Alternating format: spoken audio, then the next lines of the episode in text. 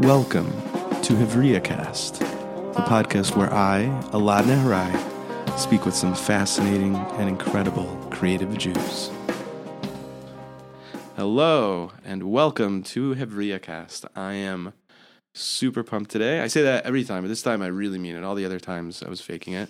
But I'm very excited. We have Paula Eiselt. You got it. Did I get it? You got it. Welcome, Paula. Thank you. So good to have you. And I think before we jump in, I should probably tell people because they, I'm sure everyone knows who you are already, but they definitely know your movie, 93 Queen, which is about Ruchi Freier, right? And her, what I actually was surprised by when I saw the movie um, was that it was it started filming before she had ever become judge, Yes. and it was so it was about her EMT work yeah. which I thought was fascinating because I, in my head, she like she just, and I think in a lot of people's heads, at least in the Jewish world, she kind of popped into existence when she she became judge, and so I was just like, oh, like when she mentioned something about being a lawyer, as I'm watching this, I'm like, oh, this was before all that, yeah. and I, it I- ended I with found that. her, met Ruchi like six years ago. This was before she was Wow, Ruchi Freier. she was just a woman in Borough Park that I met. wow, Um, and we can get into it, but everything that she's Hmm. done just happened while I was filming. wow, So it was like right place, right time. Um, but I saw something in her that I very early on that I was like, this woman is going to change things. wow. That's so cool. That that stuff is like the stuff makes me like as an artist believe in Hashem because you know there's these moments when you're creating and you're just like oh this like and especially with something like this that that this this movie was already amazing but then that it that it um I'm sure helped it get attention that that she had become this judge and helped it get off the ground. I mean that's so beautiful. It was everything was just, you know, we said to each other, Ruchi and I, like, Hashem must really want this film to happen. Yes. Because there were so many times where I was like, you know, it may not happen. I didn't know if Ezras Nashim was going to launch Yeah. it. You know, there were Ezra points where, is the organization mentioned in the movie. Yeah, Ezras Nashim is the um, all female EMT corps, the first in the U.S. Right. that Ruchi Freier helmed and you know brought to be before she Right. ran for judge or anything. This was and and this is what the movie's about: is her her challenges and her experiences building this up. Right? yeah, her and the group of women who worked And the with group her. of women, yeah, course. it's about them um, getting this off the ground, and Wow. despite a lot of opposition. Wow. Um. So before we get into the whole movie, I would love to know a little bit more about you. Like, what's your background? How did you become a filmmaker? Um, you grew up Orthodox, right? Yep. So you're kind of like Ruchi in a way, you know. I don't know how many from female Right. filmmakers that were before, but uh, this is pretty big. I think it's like your own story in a way as well. Yeah, I mean, you're not from Borough Park, but, no, I'm not uh, from Borough Park. I, I mean, I, it's been a real journey, Wow. you know, and it's kind of, I think, like most art forms, but it's, you know, possibly especially with filmmaking, it's so much about the process Mm. as much as it is about the final piece that you have. So the, Yeah. the process um, of getting here as as a director Mm. and and getting this film out is just you know that took so many years. Wow. You So- know, like these things don't happen overnight. It, it you know, so it started. If you want me to get into that, There we go. Okay. yeah. I don't even have to ask you. You can just. Yeah. You already know what I'm going. So I say. mean, I grew up in a in a home. uh, So I, I sorry, I grew up on Long Island. Uh-huh. Um, I went to HAFTR. He worked at my five Hudson Rockaway. If anyone knows where that is, um, you know, and very just like typically modern Orthodox bubble. Mm. Um, really, you know, very little interaction with people outside the community. You know, unless it was like other modern Orthodox Wow. kids. Um, no non-Jews for sure. You know, it's just like it, it, its own, you know, stereotypically modern Orthodox bubble. Um, but my parents were always um, like very into movies, and my mom's a deadhead yeah. and Phish, and they're still doing that. Did they grow up Orthodox? Your parents? my dad grew up in Brooklyn. He's my grandparents are Holocaust survivors, so he, you know, had a very like, you know, first generation Brooklyn experience. Mm. Um, Like kind of like traditional. or- Orthodox. I mean, Oh, Orthodox, his okay. whole story is a, a story like my. Uh, let me know how much you want me to get into this stuff, but I'm loving it all. It's good. um, my so my grandparents Mm. um, were European, survived the Holocaust, um, came to the U.S. after the war. They they got married in a DP camp and moved to St. Louis. Oh, they really? were yeah, they were there, and my, My parents live there. grandfather. Oh yeah, yeah. um, started like he owned like a supermarket, like a small store, Mm. and they had three kids. And when my dad was two, his father just dropped dead at the age of forty nine. Wow. So there, my grandmother was, you know, a survivor in this country with three kids by herself. Wow. So she moved to Brooklyn because her sister who survived with her was there. And she raised three kids as a single mother. You know, she worked in a factory. That's what she did. And that's how my father, they had very little money. Um, my, you know, all the kids went to camp. He, you know, he was home playing, you know, stickball in the streets of Brooklyn. So it was different of a different Holocaust story. Um, because they came and they were rebuilding, but then this happened with my grandfather. So um, it's not the typical story you hear, you know, like of coming here and, and, and finding success or, you know, um, of course, my grandmother, you know, instilled so much in her chil- children, but in terms of like financial success and, and that it was a different kind of story. And then my mother, you know, grew up on Long Island in Elmont, very like traditional, conservative um, Judaism, and they met. Anyway. And here, and then I'm here. So, and my It's interesting because you also sounds like you came from a family with of strong women. I mean, at least on your father's side, it's pretty beautiful. Um, yes. that's really amazing. Um, and you know what? I never. I, I mean, I know all this, but I didn't connect even further uh, because my grandmother, Uh-huh. um, On your father's side, my mother's side, On your Grandma mother's side. B, who's here, thank God. Um, she grew up in a very interesting household really? too. She's she's American, Mm-hmm. so like very different sides. Like my grandma's like the American side, and my father's side was like the European side. and um, her mother, my great grandmother, got divorced in the 30s, which was like really not. Yeah. She Oh. Married this like terrible. My grandma, grandmother's father was terrible, so she raised my grandmother Wow. just her and my grandmother like in the 30s and 40s as like a single mom so yeah You were like meant to make this movie. wait let me tell you something crazier too this is where to go. um my grandfather so grandma Yeah. b's husband may rest in peace his mother Yeah. ethel was one of the only women to be accepted to columbia really? and she want Isn't that where? Is that where Ruth Bader Ginsburg went? Or yeah i think so Oh my gosh! You know what's funny? Because when I was watching the movie, I was like, kept being like, she's like the Hasidic Ruth Bader Ginsburg. That was in my head. Okay, so, So- she is, and I call, and now we're jumping a lot, but I call Ruchi's husband the Marty Ginsburg of Borough Park. Ah, yes, that's such a good call. that is a good. ah, that's and so interesting because it came out really like around all the Ruth Bader Ginsburg like mania, like when the movie, the documentary about her came out. Yeah. it's like right around the same time. Yes, I mean Ruchi's. Like Hashem is in like every bit of this story. It's This is amazing. Like election was like the only positive election of 2016. oh my was gosh, like the one a good thing that happened. This is uh wow. It was, that was amazing. We we much more quickly than I expected got into politics. That was impressive. Um, Yes. but that's beautiful. That's a beautiful way of looking at it. Actually, I think that's really That's how. And I'll, I guess I'll briefly tell you. So the filmmaking. So that's like my family. But then Yeah. in high, so I was always into um, like storytelling. right. but in 10th grade um a friend and i like skipped class one day i'm like still scared to say it You were like looking around I for was like, someone is to. someone here? and um, we went to Blockbuster, which was Oh. on Oliver Shalom. Alice Shalom, which was on Central Avenue at that time. And we were like, let's like rent a movie. And I picked up this movie randomly. I'm like, this looks really good, but I didn't know what it was. And we watched it.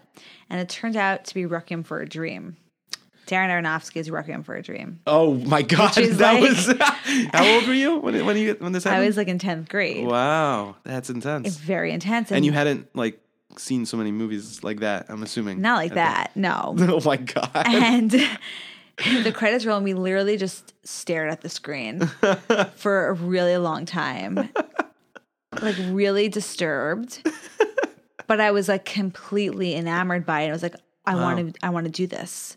Like i want to Wow. make movies so story.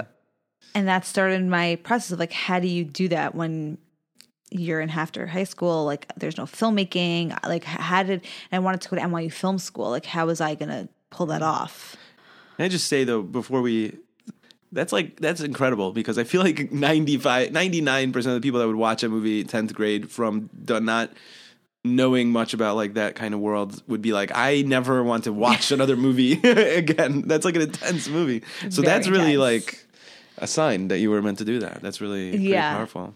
Like, it was you know because the, the amount of like i was so taken by like the elements of the filmmaking because Mm. in Requiem for a Dream like everything is very um like you see every piece of how it made this whole like the editing is is really unique in the film. The way it's shot the music um like all those elements are their own really stood out on their own to me and i felt like this art form is such a collaboration between so many different disciplines and that is so cool to be able to combine everything um in one piece wow, that's really cool. That's really So- beautiful. and then I, you know, so I decided I needed to like get experience. Like, what do I do? So I ended up um, interning during the summers. Um, my mom had gone to school with this guy, Bernard Telsey, who's like a huge casting director. Like he casted Rent, you know, like on yeah, on Broadway. So I went and I, even though it was theater, whatever, still the industry. I went and I interned for him for a couple of summers, and that was like my first foray, like outside of my bubble. You know, um, becoming friends with people who weren't Jewish and just like seeing the world differently, um, and experiencing other people. So that's interesting. So it was like through filmmaking that you started to get in to t- get in touch with the world outside of your bubble. I guess. Yeah, I feel like that's I don't know. That's I could go on forever, but I feel like that's like one of these things about creativity that I find to be really powerful. Like it was really you know this movie and all these things are breaking you out of a certain kind of uh, construct. That, and not to I'm not trying to disparage anything, but I'm saying more that it allowed you to see, think and see and experience things that were even bigger totally. that, which is really powerful. The exposure of it, Yeah. of just, I you know, just meeting people outside of your community um, Wow. was incredible, and it's so much of like creativity. I think is, is our relationships, and I know that's what you know you you do with Hevria. Just like having your peers is so much a part of this. Right. Um, it's kind of like everything. Like you need that network um, to do this work. Yeah. That's what's like for me at least. That was what it was. Sure, filmmaking much more so, I think, in, in than others. Like where you, it's everything is collaborative. Yeah.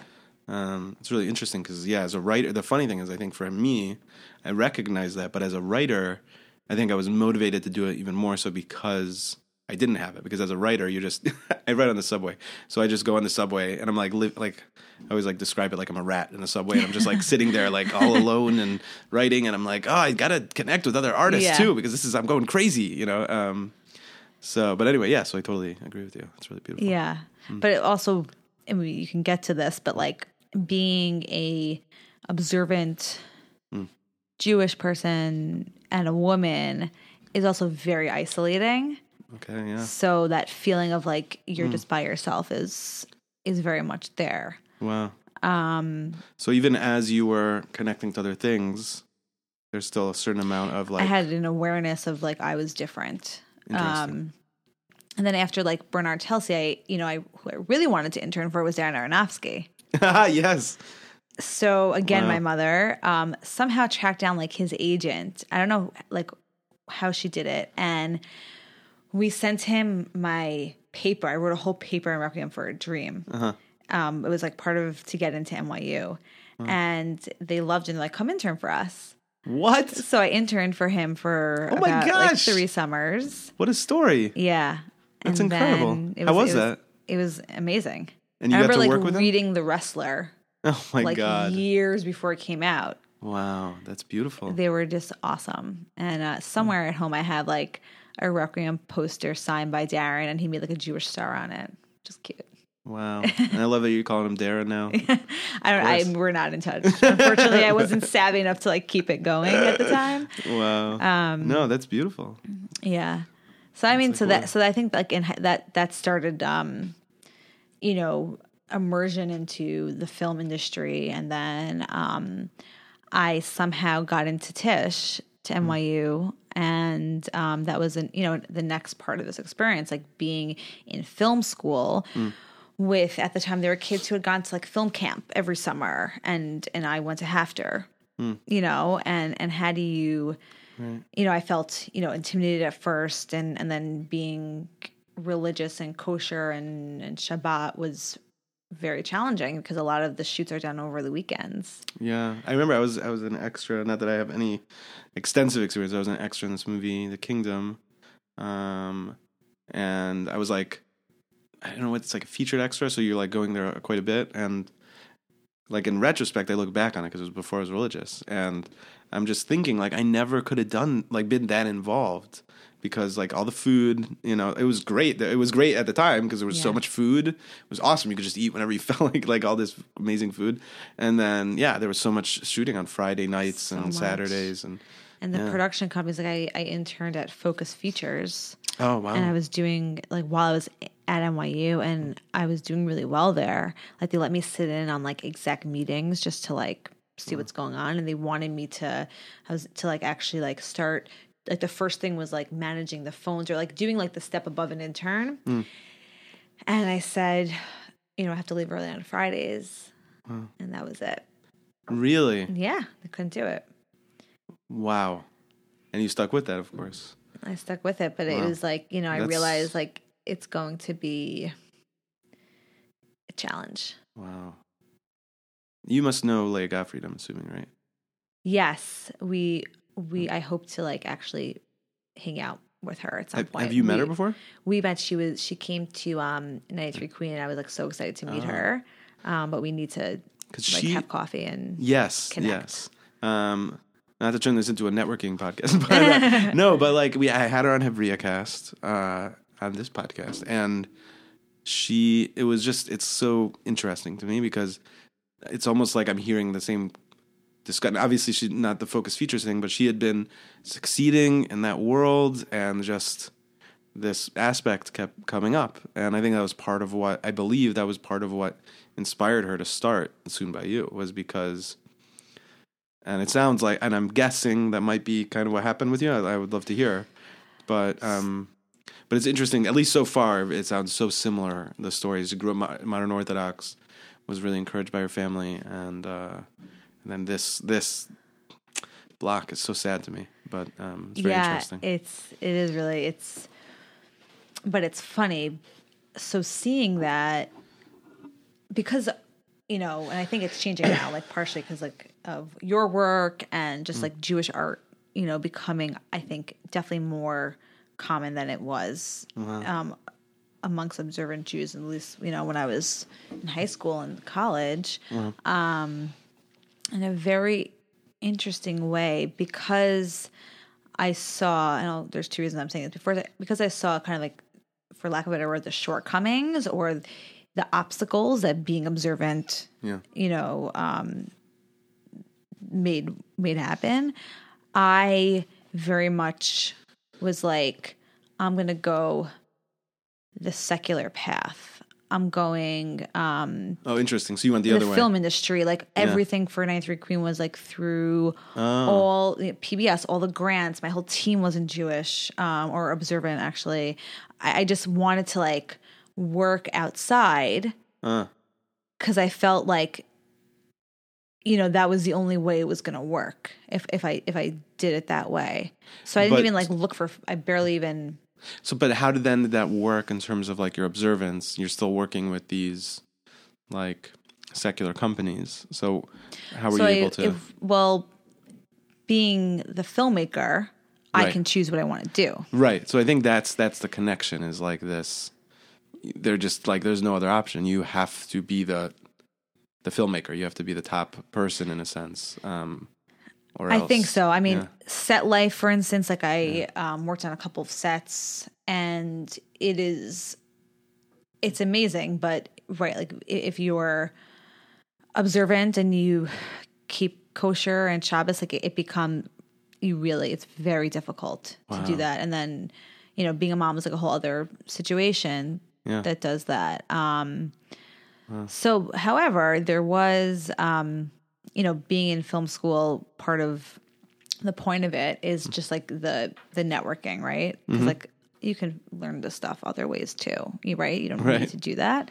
Um, but I met my professor, who's actually like the EP, the executive producer of 93 Queen, and has been my Oh. mentor like since. His name is Marco Williams, and um, he most of his films have to do with race in America. Um, his seminal film is Two Towns of Jasper. I don't know if you know it, it's a doc. what is it called? Two Towns of Jasper It's, it sounds familiar. Don't know, about a lynching. Yeah. Um, oh yeah, yeah. and he's African American, so he actually um, he worked with a white filmmaker, and they went to two, both sides of the town. Oh wow, and it's incredible. that's powerful. So Marco, um, the things that I saw as, like I said before, like obstacles or shortcomings, he thought that was cool. Beautiful. Like he he thought like that was like so unique, and I realized with that that the, the things that you know I find as shortcomings are, are, are that's my power, right? Like that's my inspiration. That's what makes me me. So I really like owned that a lot more. Um, but you need someone like that to and I tell love, you that. I love that it wasn't someone Jewish. Like No. that they he empowered you that way. yeah. That's really beautiful. I uh, I always tell people like the only reason I became Jewish, like became uh, observant, was because um, of a Muslim uh, person. Because I was on that set actually, and this guy started talking to me. Uh, there, it was like ninety five percent of the extras were Muslim because they needed. It was like the movie took place in Saudi Arabia, and so you know, I guess I fit the bill at the time. But um, yeah, I was like the one Jewish guy, and there was this guy who was like 50 or something, and he was talking to me about, you know, I was just asked, I was very curious about his background, and we started talking about it, and then finally he was like, "So what about you? What's your background?" And I was like, "Uh, well, I don't really, I'm not really into, you know, religion, and like I'm into spirituality and about, you know, standard college Jewish response." And he was like. it's like, oh no, that's not. It's not okay. You need to, you need to know who you are. And it was like blew my mind because at the time, you know, I had my own biases about Muslims already. Like even though I was getting along with all of them and all these things, there was something about a Muslim person telling me you need to be Jewish, you need to like connect to your Judaism that hit me really hard and that had a big effect on me. So I think that's interesting how Hashem kind of, and it also shows I think like how Hashem's kind of guiding us on these trips and and expanding our universe at the same time. Hopefully, you know, like that. it's it's incredible because you know speaking of that um so marco also was mentoring two other filmmakers who are my friends um their names are yoni brook and musa syeed and i ended up like my first little job after graduating i was um work i was like a production assistant for them on their documentary Wow. they worked together. And um, so I remember there were times where I was in the office and I would be saying like mincha in one room and, and Musa would be, Wow. you know, praying in the other. And it was just, Wow. you know, we we were just the only ones there. Wow. Um, but again, like with what you said before about how creativity just is a common thread for people yeah. and just really is very unifying. Yeah, that's beautiful. That's like some viral image or something, you know. Right. Um, if only. um, wow. So I'm curious now, like, how did you then? So I'm I'm I'm curious now, like, what the inspiration was, or like you were going through all these things, and at what point did '93 Queen come Yeah. into the picture? So after NYU, so I worked on Yoni Musa's film and mm. like some of Marco's stuff and just like other people's mm. things. And then I started. Um, Marco was like, you know, the only way you're really gonna learn is just like go out and shoot. Just do it yourself. You know, like if you want to direct, you got to just be a director. So I was like, you know, I'm gonna do that. You know, to start doing my own thing. So I started this film about um, my uncle that I uh, had called Falling Baruch. Um, right. which you know right now is on the side for right now but it was you know a really formidable experience it, it just you know taught me And he was in. He's in. He's a Hasidic. sorry yes my uncle is um he's Hasidic he lives in Borough Park Yeah. and um he you know suffers from mental illness and addiction Hmm. um thank God doing very well but it was you know the film the documentary was following his journey in attempt to like restart his life and find a wife that rhymed and um so I just you know followed him and um and also did a lot of stuff in Ohel and Oh wow. just followed his life for a bunch of years. And it was um it's an he's he's incredible. His story is incredible. And you know i also immersed myself in into borough park. So while i was making that film and um i had done a kickstarter and um was getting it to a rough cut like it was moving i found this i was perusing um Vos Iz Neias one day and Yeah. I saw this this article like about a group of women in Borough Park who wanted to start this, you know, all female EMT corps because Hatzalah excludes women. And two things just struck me like lightning. The first was that Hatzalah bans women. I grew up in a neighborhood with Hatzalah in the five towns. I it, it never occurred to me that women were not there and that they were actively excluded. That's so funny because I was literally as I was watching the movie, I was like, wait a second, and it showed my own, I think, implicit bias. I was thinking in Crown Heights, you know, we have Hatzalah, of course, and we use them. We're so grateful for it. But looking, I'm thinking about it. I'm like, wait a second, there are no women there. Yeah. That's really fascinating. Anyway, sorry. So exactly, I was just so Yeah. um kind of just shocked by my by my own blindness right. to to not have seen that. And then also the revelation that this this is actually like a policy you know was something that shook me. And the second thing was that here were a group of hasidic women who were not taking no for an answer. They were being defiant in some way. And that was something hmm. you know i had in my own stereotypes like had not seen before in that community um, especially working on my uncle's film you know it was always very hard to speak to women um, and it's just not what you think of when you think of a Hasidic woman. Which, by the way, speaking of which, I think probably one of the most fascinating parts about this movie is the fact that you got so much access to these women's lives. I, I, I just have to know like how that happened because I'm like amazed by that. I don't think I've ever seen a movie that had that much access to. I mean, I've seen movies that have had access to to the from world, but not definitely not women, and definitely not women criticizing their world, and not uh like that. You even got into like the Rebbe's office. Yeah. I know they blurred everyone that wasn't there, but like and that they had these. I, I was, and not to. I thought maybe Ruchi Freier would be okay with using her face, uh, where she's like openly criticizing like the this Rebbe. I don't, I'm not sure who it was, but this uh, Rebbe that they they spoke to, and um, but the whole they had almost every woman. I think there was one woman that was blurred in this meeting where they were um, talking about this situation. And I was just like, "How did you?" I'm, I, I have to know how it happened. I'm like so fascinated by this. It's so the access and everything you're saying is why 93 Queen was right. almost killed me making it, you know. Um I say that I mean it's just it's Like, it was so, so hard, hard. yeah. It's so hard. Um but I really sought to tell the story from within. Yeah. and to give a platform and a voice to Hasidic women on their own terms.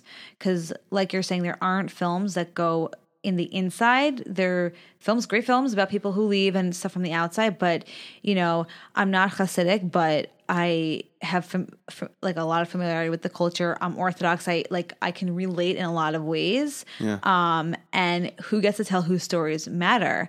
And I was also like just bothered in a way that for the religious Jewish voice, you know, anyone can come and tell our story, but we aren't empowered to tell her own story. So that was Right. for me as a director. Like I wanted that, and I wanted to give these women an opportunity to tell it in their way um, without judgment.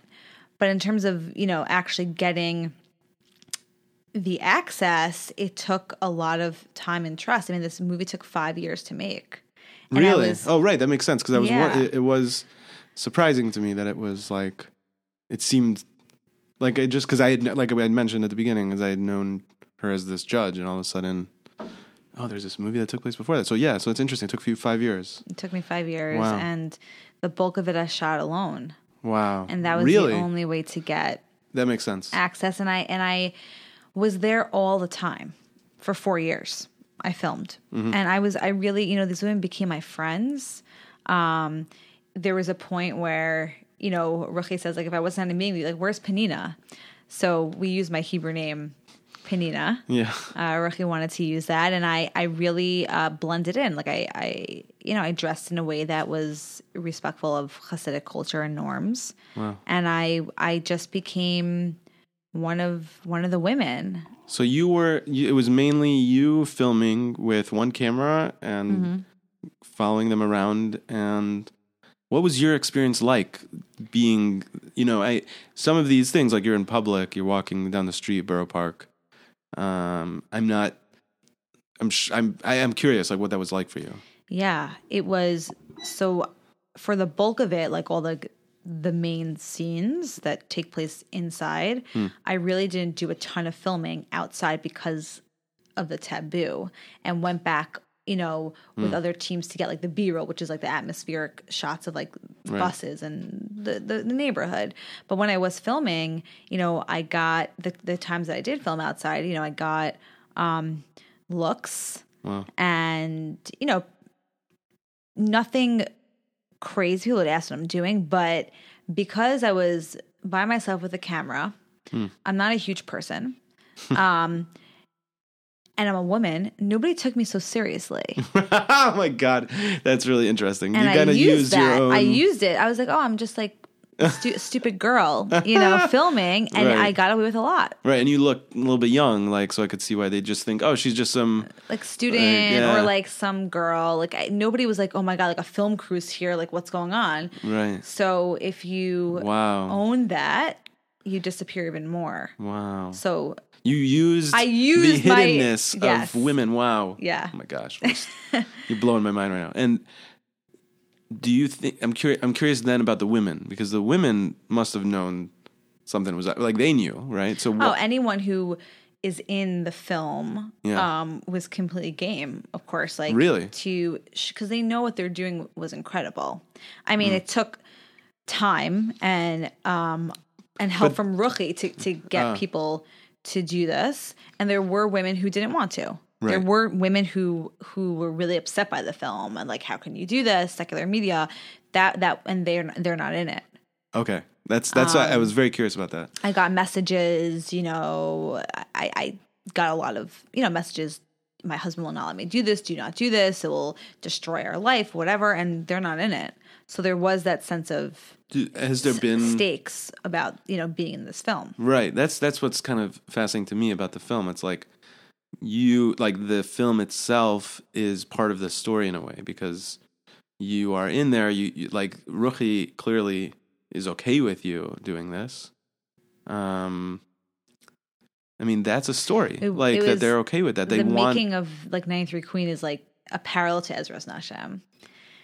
Right. the formation of of them. Yeah. Um, there were so many. There were times where we, um, Ruchi uh, spoke to her, stopped the film, like, and she stood strong and I stood strong because she Wow. knew and Hmm. knows how important it is to get this out there to show empowered Hasidic women who are changing their community from within. They're making change from the bottom up.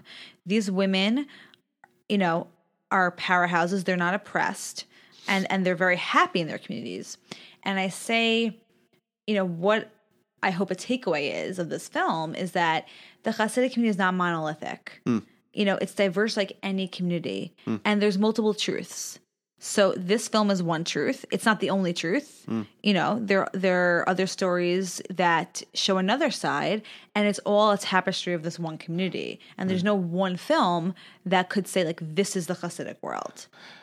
You know what? You know what's so funny because I was gonna say is I didn't want like to ruin the flow. So, but now it's like a perfect. I was thinking about how your movie, you know, I'm sure you know one of us that movie that came out. I felt like they were in a weird way like companion movies, in um, in the sense that they were both telling the story of challenges um in that community.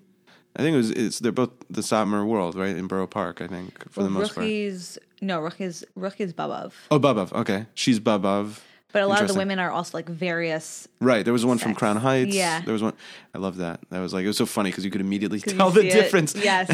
so, So funny. many things. And then she's like talking about Star Wars like it was nothing. I love that. Um, speaking of not monolithic. Um, Okay, so it's like a tapestry actually, and that's ex- actually I think that's kind of like one of us as well as these different communities, but um, but all like Borough Park and, and Brooklyn and stuff. And I think, um, I think like it's almost like if people are going to watch that, they should watch yours, and if people watch yours, they should watch that. Like I think there's something about that, of like seeing here are the people who are leaving because of struggles, and then here are people who are staying despite the struggles, and why do they stay? And like I just found both of those stories to be so important um, to this to this uh, to this dialogue. Um, Totally. yeah. Exactly. Um, and you know, one of us is brought up all the time. you Oh, know, yeah. in, in our reviews for the film and like so many things. And, Oh, that's interesting. And you know, I'm acquainted with with the filmmakers, and it's it's a beautiful film. Right. And I do think you know if we had some like smart programmers, like exactly what you're saying, like that would, you know, that's how in the documentary world things should be programmed to see communities with multiple stories. Um, it doesn't always work. Um, Right. like that and i and i you know i guess we're jumping a little bit like part of the struggle of making 93 queen you know in addition to access and being in the hasidic world was that for a long time i was pleasing nobody. So what i mean by that is here i am like pointing to a flaw in hatzalah hatzalah is a crown jewel and they're amazing. They are. Um, but i'm pointing to something that people don't want to really make a big deal about. So the jewish world is not going to be excited about this. Yeah. and then in the mainstream secular film industry, wh- which I'm working in, they don't want to see empowered Hasidic women. You know that that is just that is too It breaks the narrative. too apart, yeah. exactly. That does not go according to the narrative. They want these women to leave at the end. They want Ruchi to leave. They don't want you know. Th- there's so many reasons you know they don't want to see the Hasidic community is just like universally so um hated basically for lack of a you know just to be frank you know this is not a popular community anywhere. Right. so to try to humanize that um is is challenging in that space. But so i was just kind of like you know i, I was told by other women like women film organizations um you know why don't these women just leave? And like completely you know brushed off. And it was a very lonely place for a while but you just need that one thing. So that one thing was pbs after like a series of um So you're saying it was like hard to sell get this to funding. places. yeah get funding and support. Yeah. um once itvs which is a funding arm of pbs came on board um i met them at film week at ifp in brooklyn um they came in and they're like you know as a co-production saw this as diverse voices that needed representation. Really loved it. Um, they were they are incredible. Came in um, and then I think got all the all the traditional film funders came in. Sundance tribeca fork films like all of id8 like all of them. And i had so much support from the film world. So much. I mean from my from my team of course and then um all of these nurturing i was in a few labs like just like i was so nurtured Wow. um by the film world which was an incredible thing to see But you you, know had to really believe in this and push it because it sounded like it took time before that happened. yes and it was so kind of what we were That's saying before like so many things that happened was like this movie has to be made and it has to get out there like i there was i had no choice Right. Ah, wow. It's Beautiful. Um, I I can't help. I'm so okay. So there's something in this movie that is sticking with me, and I think it's because of who I am, like my own story in this, uh, and I can't help it. And I and I'm very curious what you think. Um, I don't. I don't know. I mean, so it was what I in general what I loved about this movie was like you were showing, not telling, right? Like you were really just going into it and telling it so honestly, and telling it without. There was no. I didn't feel manipulated. I felt like you were just truly showing them as they were. And I think what was really hard for me to watch was the Baal Teshuva woman, whose idea was, who was the poor one, um, who ended up essentially getting kicked to the curb. I mean, and I'm sure you know anyone watching. You know, I, I'm imagining already in my head because I've experienced this. People being like, "Well, it was her choice; she left," and um, and and then she's not in the movie the rest of the movie. And I actually felt like in the movie the whole time in my head, I'm like, I couldn't the the rest of the movie felt and not not the rest of the story felt um painful to me. Even as much as I loved Ruchi's story, um, as a Baal Teshuva who has tried to start things and then seen other people in the Frum world do it themselves because they have more backing and they have more authority and all these things, and because they have more money. Um, it was really hard for me to watch that. It was Yeah. really. So that's just my honest reaction. I'm curious what That's what that was like for you. You know, that- you know that's a very intentional reaction you know Uh-huh. um it was really important for me to show the truth Yeah. and and you know making change as we know is Mm-hmm. messy. That's. Yeah. it's not linear. And this was a very painful part of you know Ezras Nashim getting off the ground a very painful part for me to film. Um Yocheved is in- incredible. And it, it I you know I it was really hard to do that.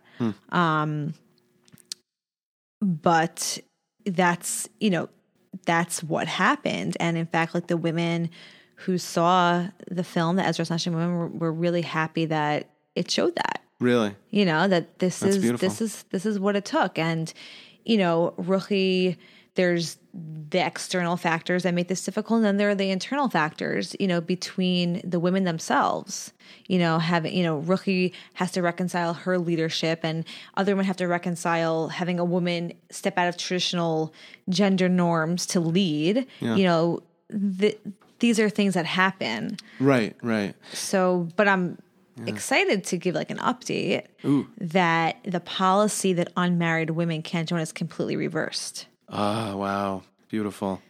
And in fact, Stern is opening a division this year, and there are other divisions opening, and, and all women can join, non Jewish women too. Wow. Anyone, anyone can join. And to me, and, and you know, Ruchi will say this, this is like what it is. Like it was an evolution for them. Yeah. Like change is slow, and they had to get to that point, um, you know, for them to do that. But in the beginning, when you're so scared and you're you're you're pushing so many boundaries, you can't have it all at once. Right.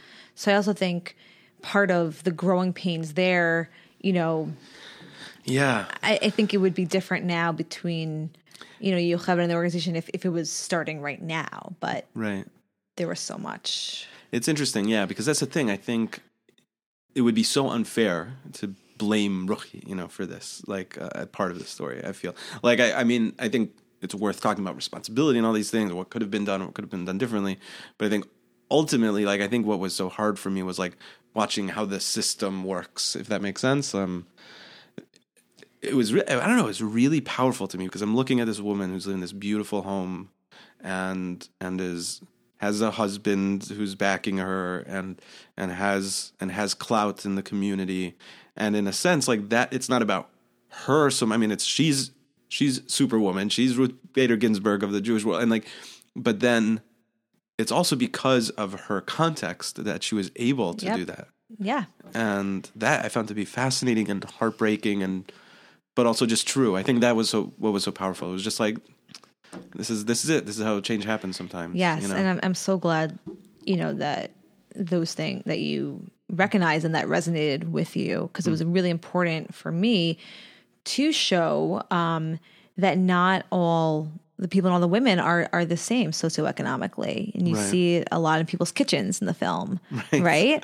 That I'd love you that. know, Ruchi is incredible, and she's the first to say she, you know, she she does have help and she has support of her family, and she's, you know, there's a lot of people rooting for her, and and I do think you know having money is a huge part of this. Right. Um, but I guess in some cases it takes those people to kind of be the first to to do that. And maybe in fact if, if you have those resources, maybe you're more for lack of a better word, responsible for doing that because you're able to more. Right, right. That's such a oh, well put. Yeah, I think that's that's really interesting, really true. It's like we want to like my instinct is to get angry or upset, but like it's also what am I getting angry at? Why am I getting angry? Like what is happening here? And I think it's just there is injustice, but the question is like how is it happening? Why is it happening? And I think what you, you're saying is so powerful because it's like Ruchi's realized that her role was to be that privileged woman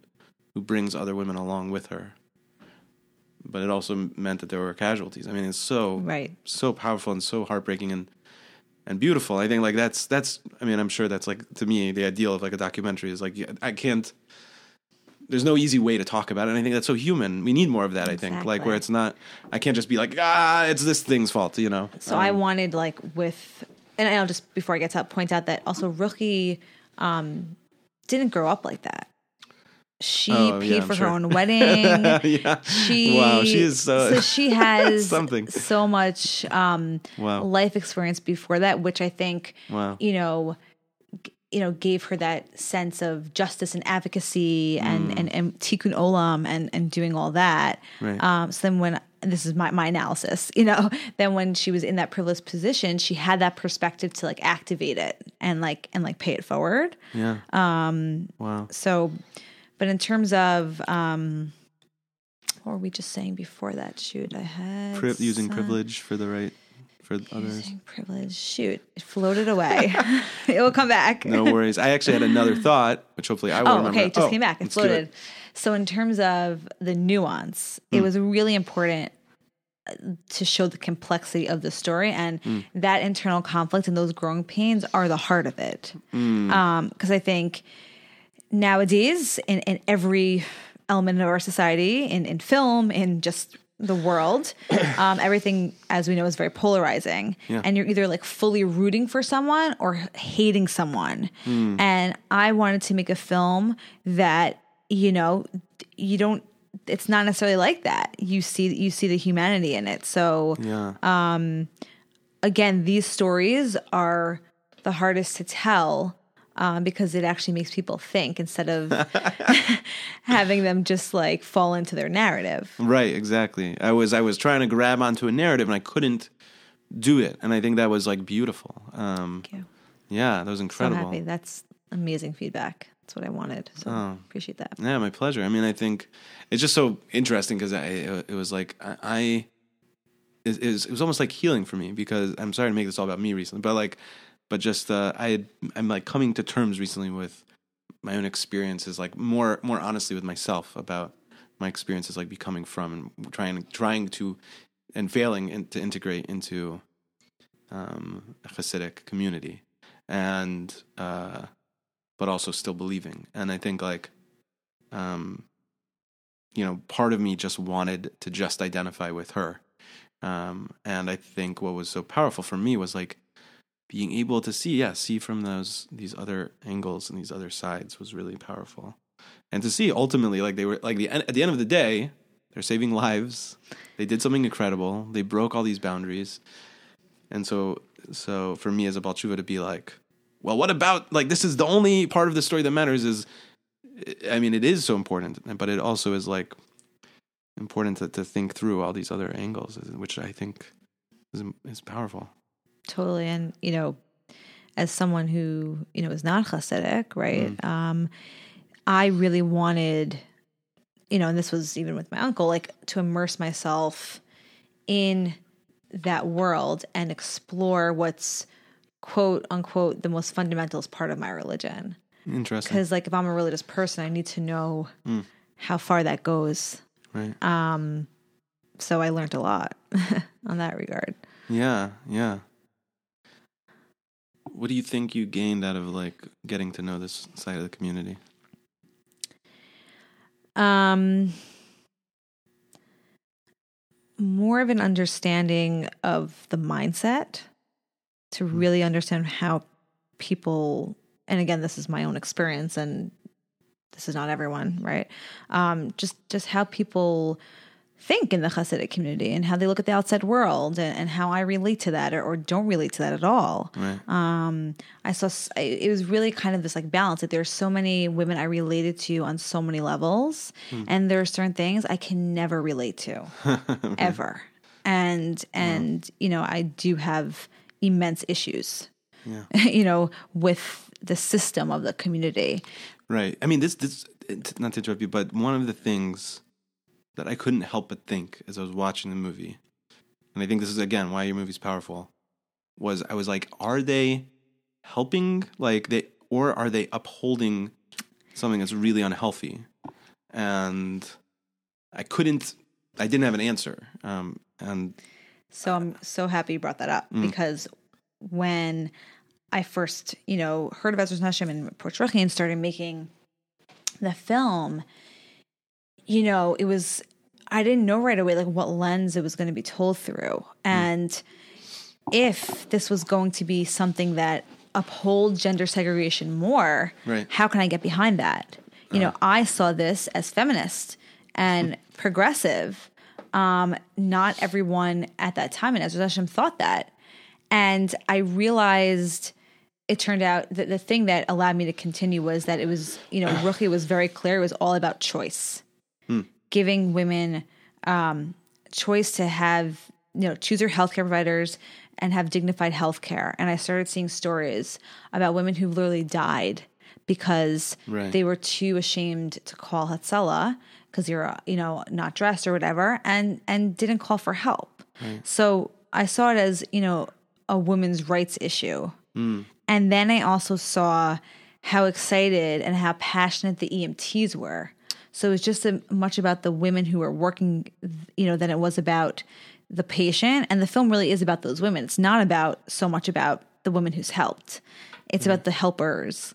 So that's really what, you know, I, I saw, okay, this is real progress. And then, you know, now five and a half years later, seeing, you know, how Ruchi has trailblazed, like I'm 100% sure this is progress and seeing, you right. know, all the things that have happened since the film has come out, um, and where Ruchi is in her own life, um, that this is very, I think, social justice oriented.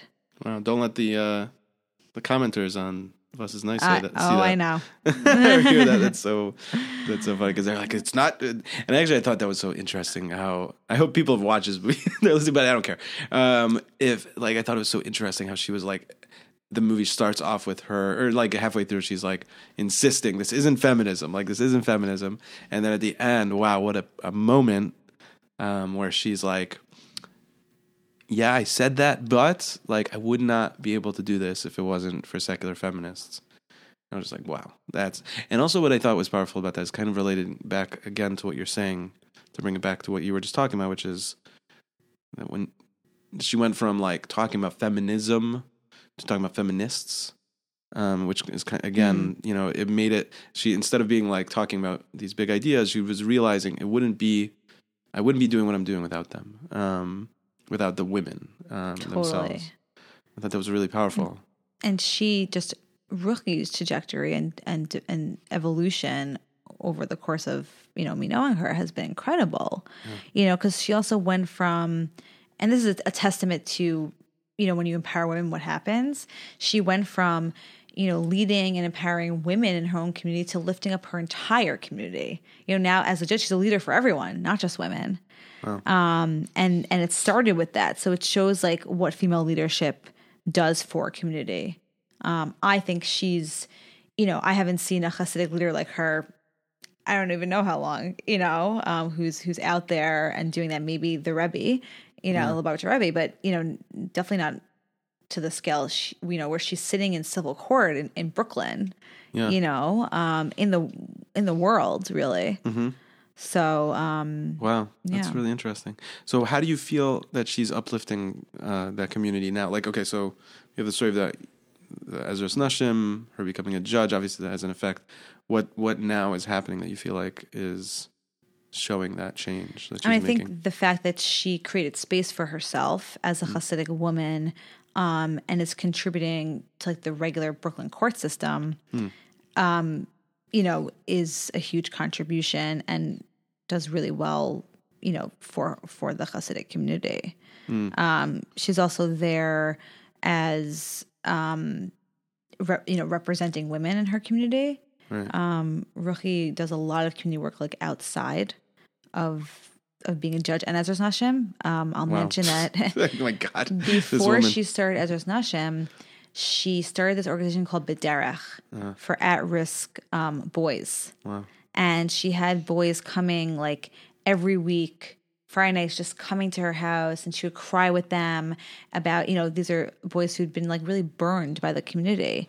And she helped, you know, legally with a lot of things and really behind the scenes help these young men like find their way um, in a very non-judgmental lens and, and get their GEDs and their associate's degree. She had a program doing that in, in, in education. So she's she is like the prime example of change from within. Um, And my personal opinion is that for the Hasidic community and the Orthodox community, you know, our my community too, because there was plenty of problems. Um, you need people from within to be able to speak the language, you know, figuratively language of of their community members. It's I don't think it's going to come from the outside. Um, I think there has to be that sense of, you know, you know that validity and um, having someone who you trust tell you those things. Yeah, I mean, my opinion. I mean, you made a good case for it. That's really wow. That's really powerful. You know, I was just I'm sorry to like change the subject again, but I was just thinking I I'd had this thought and we have a few minutes left and I just wanted to touch on it because it felt like it connected so much what we were talking about earlier, which was that as you were saying how you saw the excitement of the other EMTs that were training them. And I one of the most powerful scenes in the movie is when this uh the black uh man the uh EMT was telling her like my father told me I have to work twi- twice as hard. He's like you have to work and you have to do the same thing and and you'll make it happen, but you just got to work twice as hard. And this was I think shortly after Oh no, this was after the Rebbe had Yeah. said that they can't, Yeah. right? Um and that was wow, what a moment. And I and I think uh it connects so much to this idea of like going when you start to break past the boundaries of like communal issues, you're also breaking in, into another world, which you see has this incredible these moments of like pos- cross pollination, where wisdom is being passed from like one community to another. Um, Totally. I mean, those.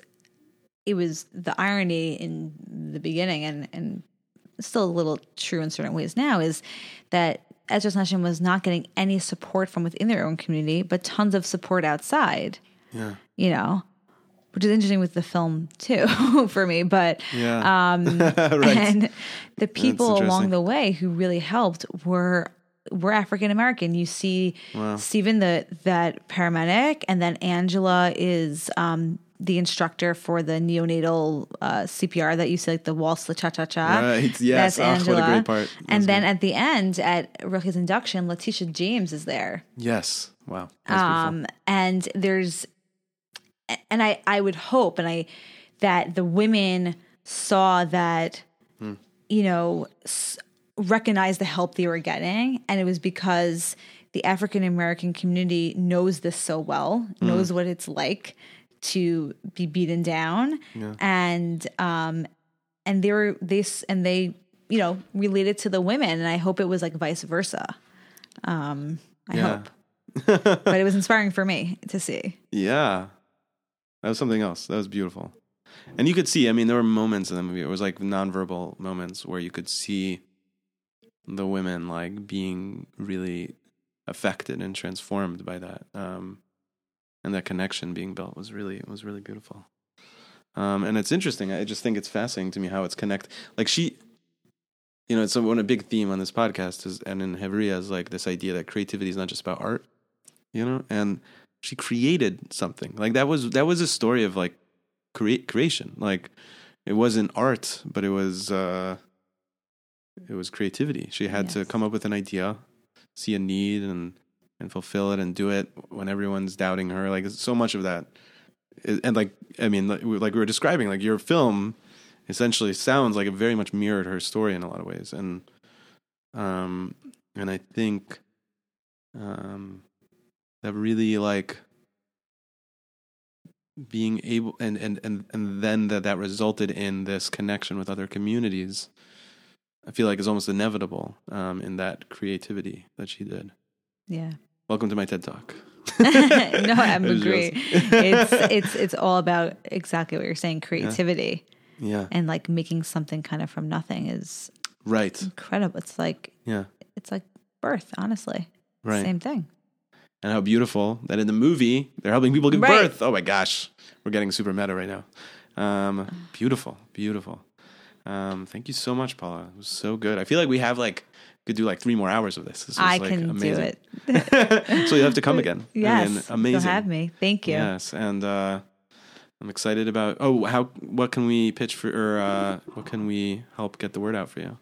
Um, if everyone can go to 93 Queen on Facebook and like us, um, and then also 93queen.com, you can sign up for the newsletter and see all the cool things happening and the behind the scenes stuff. And um, also, importantly, there's a support Ezras Nashim tab on the 93 Queen site, and you can that will take you to their site where you can um, donate and also sign a petition um, for Ezra Nashim to get their own ambulance, which they're very close to doing.